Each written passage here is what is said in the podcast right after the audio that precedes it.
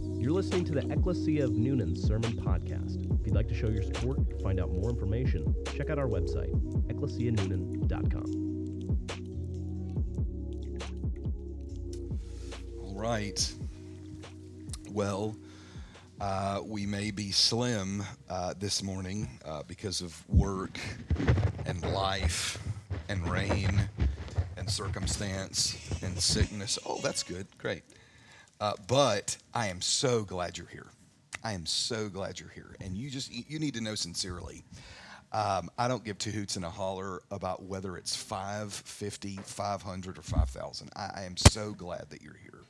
And I am so uh, enthusiastic day to day about the sufficiency of Jesus and the wonderful gift of his word. So I hope you're encouraged as I am opening this word this morning. Um, I believe that the Lord is good and that He has good things for us in His Word. Uh, and I am uh, really looking forward to getting into this together. I don't think that we can unpack everything that there is to unpack here today, but I am uh, very happy to try. And so that's that's what we're going to be doing this morning. Uh, let's let's uh, have another official reading of the Word, and then we're just going to ask the Lord to bless the reading of His Word and our comprehension of it, our understanding, and then we're going to go forward from there. 2 Peter 1 8 through 11. These are the words of God. For if these qualities are yours and are increasing, they keep you from being ineffective or unfruitful in the knowledge of our Lord Jesus Christ. For whoever lacks these qualities is so nearsighted that he is blind, having forgot that he was cleansed from his former sins. Therefore, brothers, be all the more diligent to confirm your calling and election. For if you practice these qualities, you will never fall. For in this way, uh, there will be richly provided for you an entrance into the kingdom, excuse me, into the eternal kingdom of our Lord and Savior, Jesus Christ. Let's pray together. Oh God, how we need you today. we thank you so much for the rich blessing, God, that you supply us with through your Holy Spirit, your church, um, your gifts of resources for life and godliness, and your word. And so we thank you, uh, God, today that we can make much of you, that we can live grateful lives, thankful for um, the truths um, and the promises and the commands and the insight that you supply us today in your word, God. And I pray that this week we would preach um, as a church the truth to our hearts all week long, and that by your Holy Spirit you could uh, replace um, that good preaching with other preachings that that that that we are constantly bereading our own hearts with insecurities, worry, um, anxiety, things that aren't true. Um, God, I just pray for help. Um, we pray uh, for you to be glorified today, God, and we pray these things in Christ's name. Amen.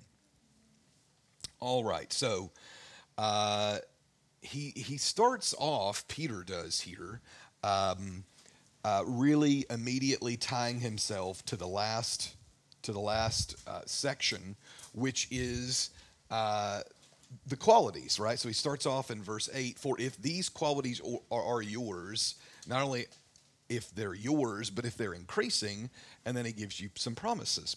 Um, but well, first of all, we got to figure out what those qualities are, which takes us to last week. Um, and so we need to, for context, for context sake, read what last week was truly all about. So just flip back there with me and just cast your eyes on uh, verses 5 through 11, we're going to look at the qualities that he's talking about. Uh, remember that these are good works that the Christian is supposed to possess, um, and that uh, he's commanded he's commanded to to do them. Um, that that that it's it's actually the responsibility of the believer to obey the command to add these things to his faith whilst God has also said through his word and Holy Spirit and Peter in, in verse 3, you've already been given everything that you need for life and godliness. And that uh, there's, there's no problem with this in Peter's mind. Peter can live in a world where God supplies you with what he needs and then turn right around and command it of you, right? Um, and so here, here's what those qualities look like verses 5 through 7. For this very reason, make every effort, or as we translated last week, uh, bring to bear all energy uh, to supplement your faith with virtue, and with virtue, knowledge, and with knowledge, self control, and with self control, steadfastness, which is endurance and perseverance, and steadfastness with godliness, and godliness with brotherly affection, that's brotherly love, which is within the church, and with brotherly affection, love. And that love is love for God, love for unbelievers, love for believers. It's an agape love. It's a it's a greatest commandment love that that we find. So if you're taking notes today, verse 8 would simply look like this as a title, good works as possession and benefit. Good works as possession and benefit. He says that here if these qualities are yours and are increasing, they will keep you from being ineffective or unfruitful in the knowledge of our Lord Jesus Christ. Peter is making direct connections between holiness and good works uh, and in what you believe. Um, and of course, we know that by what it says here in the knowledge of our Lord Jesus Christ, right? So, so many times we think that what we believe is disconnected or can be disconnected from what we're doing, right?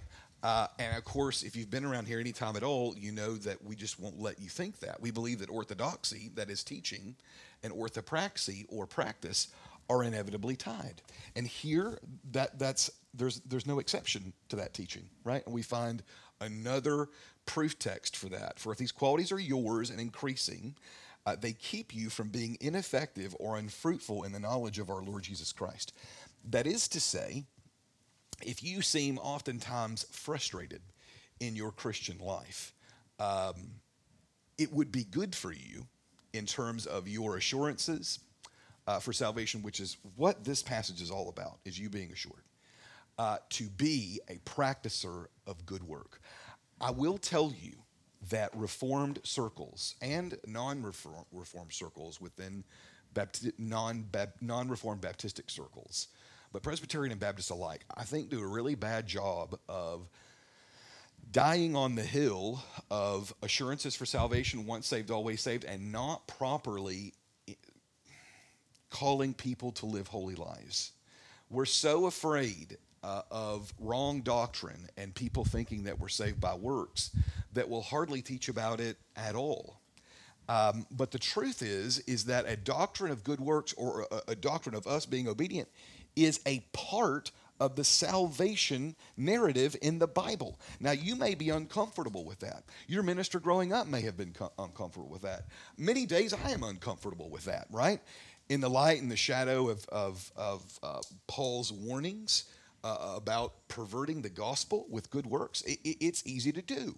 But it doesn't mean uh, that, that good works are not a part of, of the gospel story, uh, because they most certainly are.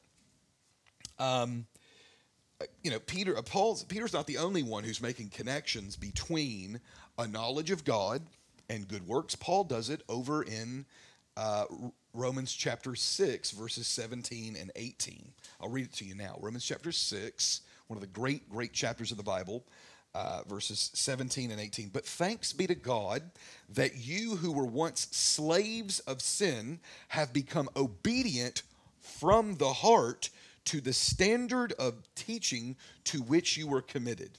And having been set free from sin, you have become slaves of righteousness. So, so here we're, we're, we're talking about the fact that there's, there's doctrine, right? And what's the doctrine? It's the knowledge that you're no longer a slave to sin, you're a slave to righteousness. Um, you're still a slave, actually. You're still a bondservant, right? Uh, Andrew has this tattooed on his arm, doesn't he? I mean, it's, it's sort of front and center, so he won't forget. This is who he is. Well, what kind of servant or slave is he? Uh, as a Christian? Well, what he is, and what we all are, are slaves to righteousness. Uh, that is that that is precisely what we are. Um, again, Paul ties these two things between knowledge of God and practice of good works together in Colossians chapter 1, verse 10, if you're taking notes. Colossians chapter 1, verse 10 is this, this connection between these two things. So, as to walk in a manner worthy of the Lord, fully pleasing to Him, bearing fruit in every good work, and increasing in the knowledge of God. Again, right? What you believe and what you practice are, in fact, together. Uh, so as, let me read that one more time. So as to walk in a manner worthy of the Lord, fully pleasing to Him, bearing fruit in every good work, and increasing in the knowledge of God. Um, 2 Corinthians chapter 8. Excuse me, 2 Corinthians chapter 9, verse 8. 2 Corinthians chapter 9, verse 8 uh, is a verse that actually sounds a lot like our verse here uh, in 2 Peter chapter 1, verse 8. And God is able to make all grace abound to you, so that having all sufficiency in all things at all times, you may abound in every good work. Here's, here's the point Jesus did not save you to be unfruitful for him. Jesus saved you for many, many reasons and many, many motives, all of which we will be packing out and parsing out for an eternity, right? Um, however, uh, one of them uh, is that you would reflect his work and character. Um, so he sets you up, he gives you a new heart, and that new heart is given to you to function and help the rest of your, your, your appendages serve him, right? Through its blood flow, right? You've been given a brand new heart, and that new heart is given to you for good works, so that when you're at work and you have an annoying coworker, that you wouldn't react like a lost person, but that you would react to them like someone who has new hope, new purpose, and Christ living in your chest, which you do, and which I do, right? Um, that's that's the reason. I mean, good works are given to us so that we wouldn't be unfruitful um, in in our lives. the Bible has a lot to say about being unfruitful, about being ineffective, all of which Peter is talking about here. Uh, John chapter 15, verse 2 Every branch in me that does not bear fruit, he takes away. Uh, John 15, 2. And every branch that does not bear fruit, he prunes that it may bear more fruit. Titus 3:14. Titus 3:14. And let our people learn to devote themselves to good works so as to uh, help cases of urgent need and do not be unfruitful. This is this is Paul closing out final thoughts to Titus, his son, in chapter 3, verse 14. I'm going to read it to you one more time. And let our people, uh, he's, he's a pastor, and he's giving him pastoral direction uh, and let our people learn to devote themselves to good works, so as to help cases of urgent need and not be unfruitful. Let me tell you my personal experience. I think the reason that we don't champion the cause, and this is just me speaking honestly with you, we're on these two rocking chairs back here. We're just rocking, you and I, and we're talking honestly, I think the reason that we as Christians don't champion good works in the Christian life is because there are people around us who give good works oftentimes a bad rap by running into legitimate, full blown legalists. Does that make sense? And if they're not a full blown legalist, they're really flirting with it. Does that make sense? And it's uncomfortable, right? Because what's happening is they've taken their zeal for good works and there is no graciousness left in them. I didn't say tolerance, I didn't say that. I said there's no graciousness left in them, right? There's, uh, and in as much as they've lost graciousness, they've lost truth right? Because they were given good works to be a picture of grace and a means of grace to people around them, right? Um, so, but here's the thing: just because we've got people that are that are there doesn't mean that we get to throw the baby out with the bathwater. We've got we've got to champion good works, and and you know where it starts? It starts with preaching to your own heart every single day. The only way you and I are going to effectively live in gospel centered community, urging one another to good works and obedience, which we are commanded specifically to do in the Bible, is if we start with the preaching of it in our own hearts. Right? Um, and if we do it enough, we're going to come, become comfortable with that enterprise because we do it a lot. We could preach gospel, that's grace and forgiveness, right? And the repentance that comes along with it to our own hearts and then to others. That's precisely what we are supposed to be doing. And of course, we're doing that so that we don't become unfruitful. That's the last thing that I want to be, right? I don't want to be, I don't want to be the audience uh, that Peter is talking to. When, when, when God looks at my life, I, or when Peter looks at my life as a pastor to whom he's writing these people, I, I don't want to be ineffective for the Lord. I don't want to be unfruitful for Him. I to be full of the fruit of the Holy Spirit. When people see me and my life and my family and my church and my coworkers who are also brothers and sisters, I want them to see a community of people who have faith and in love for Jesus Christ, and that faith and in love for Jesus Christ is manifesting itself in good works. Speaking of that, the next verse talks about the absence of those good works and, and exactly what it means. So remember, he's given us the list. These are all the things you're supposed to be adding to your faith, right? Are you saved by faith alone? Absolutely. We just got out done with this in the catechism, right? And we'll we'll get there again.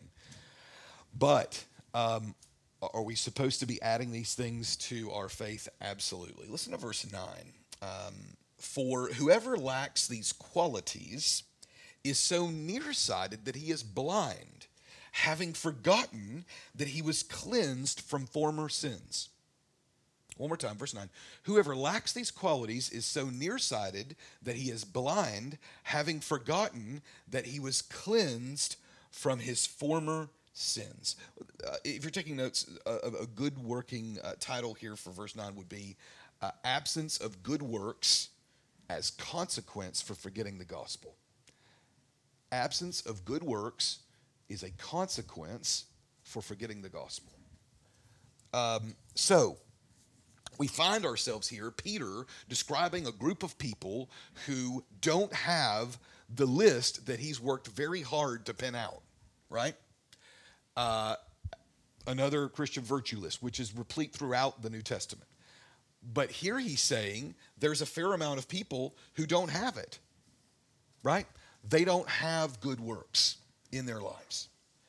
Um, and what he says is a, a few things about them. They're nearsighted, they can't see past their own nose, they're blind spiritually, and uh, they don't have these qualities specifically because they've forgotten the gospel.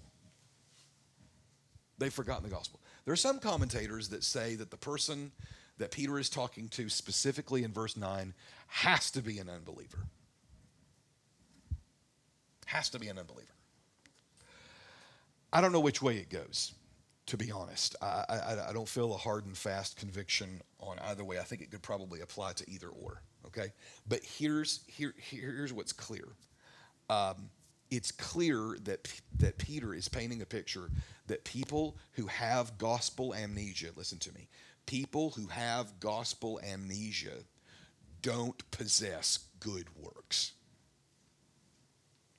We perennially forget from whence we came. We perennially forget the good news of the gospel. We get stuck in our capitalistic profit and loss, boss pleasing, boss pleasing, uh, homemaking routine, devoid of Christ and His worldview and His gospel then we are setting ourselves up for failure. We're, we're, we're cooking up a recipe in a cauldron. And, and what it is, is a life that is unfruitful, that is nearsighted, that is blind, and certainly groping in the dark. Consider Paul's words to Titus again. Um, the saying is trust, trustworthy, and I want you to insist on these things, he says, so that those who have believed in God may be careful to devote themselves to good works. This is the second time he said this in chapter 3 within just a couple of verses. You, you, you think Paul's interested in, in telling people about good works? I mean, he's obsessed with it. Right? These things are excellent and profitable for people but avoid foolish controversies, genealogies, dissensions, quarrels about the law, for they are unprofitable and worthless. He's talking about contentious people who split hairs about unnecessary things, who make open handed issues the main thing, and leaving a wake of destruction uh, in their path, right? And our flesh does this. We, we, we start to, yeah, parse out things that we shouldn't. Verse 10 As for a person who stirs up such division, after warning him once and then twice, have nothing more to do with him. Don't talk to him. Right? Knowing that such a person is warped and sinful, he is self condemned. Paul, Paul wants the church to, to have good works, right? He, he wants them to be focused in on obedience. So uh, let's let's talk about um, forgetting the gospel. Um, I think that we have seasons where we forget the gospel, but I, as I often say, I think that most Christian application runs hour to hour, not week to week, right? Um, and so let, let, me encourage you to preach the truth to yourself. This having your minister preach to you once a week stuff is not going to work for you. It's just not. It's good. You're commanded to do it. It's effective. It has its role and purpose in your soul's health and your spiritual life. Um, but uh, you certainly uh, have to fight hard against gospel amnesia. Um, so here, uh, let, me, let, me, let me ask you a question. Speaking of forgetfulness, what, what if if we are forgetful of the gospel, and I think that many of us are, um, what what other things are you also forgetful of? And then another question is, if we're going to talk about being forgetful, then what are you constantly mindful of?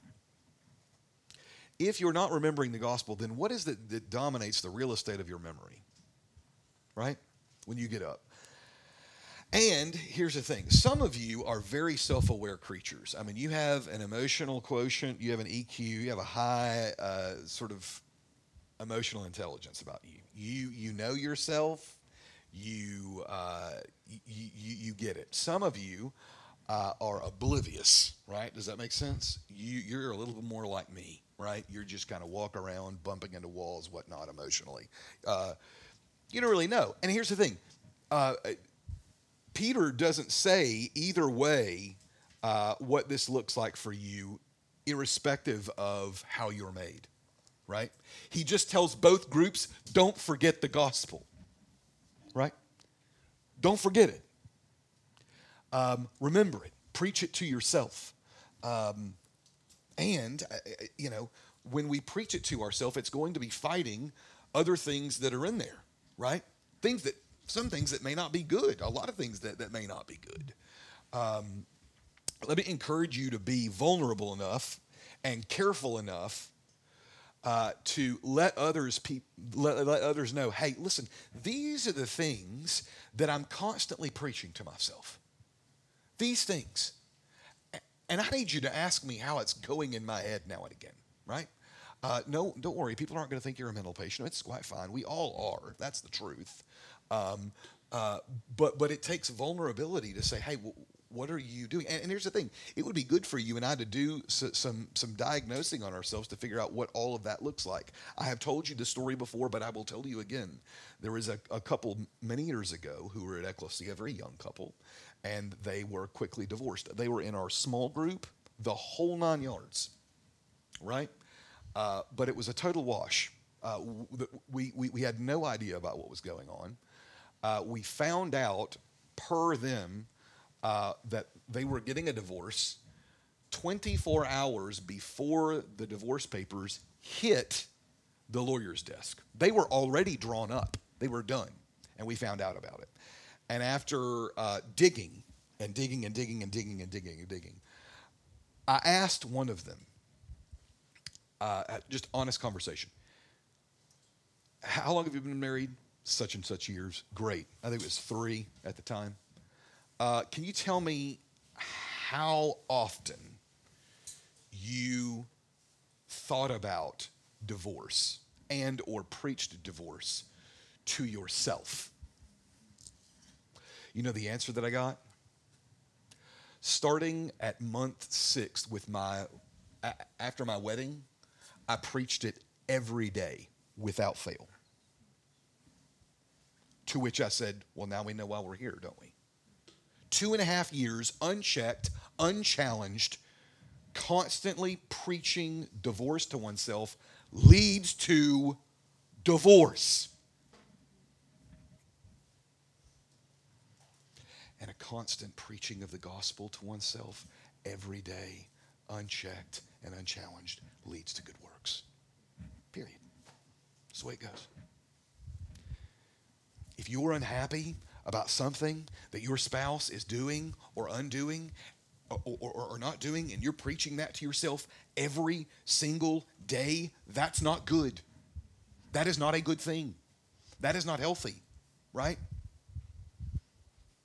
If you are annoyed at God for letting a circumstance come upon you and you are constantly bemoaning the situation in your heart where no one else can see, unchecked and unchallenged, complaining, complaining, complaining, complaining, complaining, people are going to see.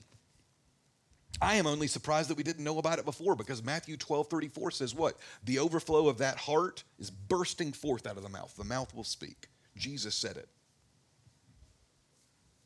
but the flesh is creative. Make sure you're preaching the right things to your heart. And here's the thing you're a human. You're a human. Don't demonize yourself for constantly preaching fleshly things to your own heart. Just A, replace it, and B, love God enough to let someone know about it. Right? And certainly you would be loving yourself. So the recall of the goodness of God in the gospel is directly related to good works in your life. I think that we've very, very clearly um, set that forward. And I think that not forgetting the gospel has to do with sobriety of the mind, all of which we talked about in the last book that we went through, 1 Peter chapter 5, verse 8. Be watchful, be sober minded right? Does that make sense? And so I think preaching for the Christian, preaching the right things to your mind is all about sobriety of the mind. That if you say that you're a Christian and yet you get into that heart of yours or that mind of yours, we could peek in and look in and go, this is not a Christian representation of activity going on in here. Does that make sense? If we can just like look at it and look at all the data in it, no, no, no, no. We, we, we, it, it, needs to be truth telling in there, right? Um, and of course, I, I think that that comes from just time in the Word journaling, meditation, memorization, uh, you know, making yourself a catechist, whatever you need to do uh, to um, uh, discipline yourself spiritually, uh, I think is quite important. Verse 10. Verse 10 and 11 is going to go quick, um, especially verse 11. Uh, verse 10 Be steadfast in your calling and election. Uh, if you look at an Ordo Salutis or the Latin order of salvation, you will find election and uh, calling both in the lineup. Um, uh, so the, the, the title here is Be Steadfast in Your Calling and Election. Uh, verse 10 says, Therefore, brothers, be all the more diligent to confirm your calling and election, for if you practice these qualities, you will never fall. Again, this is a passage 8 through 11 about assurance of salvation, right? Assurance of salvation. Now, this is the second time in just a couple of verses that Peter has used the idea of diligence. Remember, uh, back in verse 5, which we just read in our context passage for today, he said, Bring all your energy to bear to add to your faith, right? So he's talking about zeal and, and diligence. And now, here again, he says it again be all the more diligent, right? So he's calling the Christian to zealous action right? That if you have uh, sort of problems getting going, right, uh, in terms of inertia, spiritually, let's get moving, right? Diligence requires action and zeal. Um, and that's what's unequivocally being called here to the point where he is repeating verbs over and over and over, literally in sentences back to back to one another. Um, there in the original. Uh, be all the more sure, excuse me, be all the more diligent to confirm your calling and election, for if you practice these qualities, you will never fall. Um, a couple of quick observations. Number one, the diligent practice of these qualities will keep you from spiritually falling. That's point one, right? I think it's very clear. The diligent practice of these qualities will help you from falling. I, I, it doesn't take um, a hermeneutics degree to know that. I mean, it's just very clear. I mean, Peter is making it crystal clear. Um, the diligent practice of these qualities will keep you from spiritually falling. Number two, the diligent practice of these qualities will confirm your election, aka, will give you assurance. Okay? Now, we don't have confirmation classes here uh, because we're not Methodist or Episcopalian. Um, or Anglican for that matter, because I think that they have them as well. Um, and I think their confirmation processes are quite different from the confirmation that's in view in Second Peter here. But the word confirmation is here nevertheless, and it is a good one, by the way. The word confirm here simply means ratify ratify. So think of it in terms of, of that, that it shows to be true, right? Uh, if, if you are insecure about your own salvation, you are to A, look to the one who saves because Jesus saves, right? Just like Kevin DeYoung here said. Uh, you're to look to that thick ice out there. Um, not not to your own works but at the same time you are to have in view the fact that God has given you a new heart because you've got a new set of actions you're reacting in ways that are not indicative of your fleshly personality right God has created something new in you right in his creativity the holy spirit uh, inside of you uh, gives you good action uh, and obedience that just looks different. Um, so when we say be steadfast in your calling and your election, um, for if you practice these qualities, you will never fall. That's what it's talking about. It's talking about your assurance. Your assurance. Um, we have a um, we have a, a, catechism at Trinity. Let me just read this to you. I think it bears out. I hadn't planned on doing this, but I'm going to go over there and see if I can find it. So we have a catechism that we wrote for Trinity uh, specifically, and I've mentioned it oftentimes before. Uh, and the last question, Q30, uh, asks, uh, it talks about assurance of salvation, and it says, um, How can someone know they are saved? How can someone know they are saved? Um, and, and, what it does is it goes straight back to First John, um, talking about assurance of salvation. I'm going to read it to you here. Shame on me for not having already memorized it, and I don't have it all word for word, but I have a good idea what it sounds like. Okay, here we go. So, Q30, how can someone know they are saved? And it really is very close to kind of what Peter's talking about here. According to 1 John, by measuring their beliefs about Jesus with what the Bible teaches, and, about, and by faithfully loving God and others through obedience to his commands.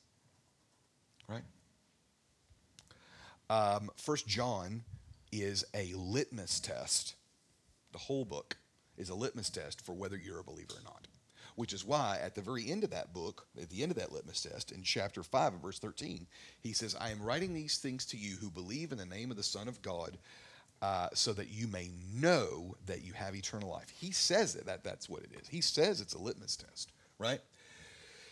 what's so wonderful about that is that what we have here is we have Peter's own little version of the book of First John. We have him creating a Christian litmus test for, hey, here it is. Um, this is how you can know that you're saved, right? We are saved by faith alone, certainly. But that saving faith, it never comes alone, right? Uh, it never comes alone. Uh, it is alone, and we are saved by it alone, but it never stays alone. It just doesn't. God won't let it happen. Um, he's given you a new heart, and there are things that change. It is necessarily true that uh, your your reactions are going. Doesn't mean that you're not going to struggle. You're going to struggle. I struggle. We all struggle. Uh, but the truth is, is that um, uh, that's that's that. Now here's the thing: election says that God has uh, s- sort of chosen those, just like He chose Israel, right? Why didn't He choose Moab, right? Why didn't He choose the indigenous peoples of Arabia next door? Why did He choose Israel? Election says that He chose some. He chose you for salvation, and yet. Uh, in the middle of an author who is very happy to talk about election, he comes up and he says, You need to confirm that election by your good works. Now, that, my friends, uh, is a problem, isn't it? I mean, it just is. It, it, it's doing this. It's, it, it's James' verse over in, in his epistle saying, Man is uh, saved by, is not saved by faith alone, but, you know, through, uh, you know, faith without works is dead, right? And almost over here, the exact same verse, Paul referencing to Abraham, man is saved by right, you know, saved by faith alone, righteousness counted to him. And these verses do this, right? We have to get deeper to kind of try to figure out what, what's going on. Here's the thing sometimes there is no deeper. Sometimes when you go to the Greek, it doesn't help you. You have to live with the tension that the author was happy to live with. Happy to live with it. My question for you is Are you happy to live with human responsibility and divine sovereignty? Because if you're not, you're not in good company with, with Peter and Paul. Because these guys were happy to do it. And and the Old Testament, right? Anything that's pre Greek logic, A plus B equals C, which these guys are pre all of that, by the way. They're happy to leave that to leave that where it is. Do you know what I do with with this stuff when it comes up and it just bounces off of each other like this about how I'm supposed to confirm my own election and at the same time that God has elected me? It gives me a place to worship God greater because the mystery of who he is grows. Does that does that make sense? It reminds me afresh and anew that despite all my trying, that, that, that God is God and I am not. God is God and I am not. But the truth is, is that every single gospel writer talks about this in a form of or, or not that, that the assurance of salvation comes from good works.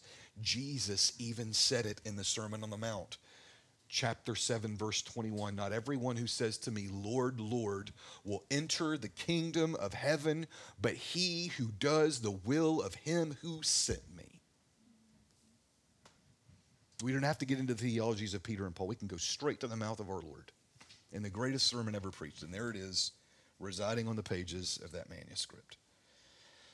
Lastly eternity and glorification. For in this way there will be richly provided for you an entrance into the eternal kingdom of our Lord and Savior, Jesus Christ.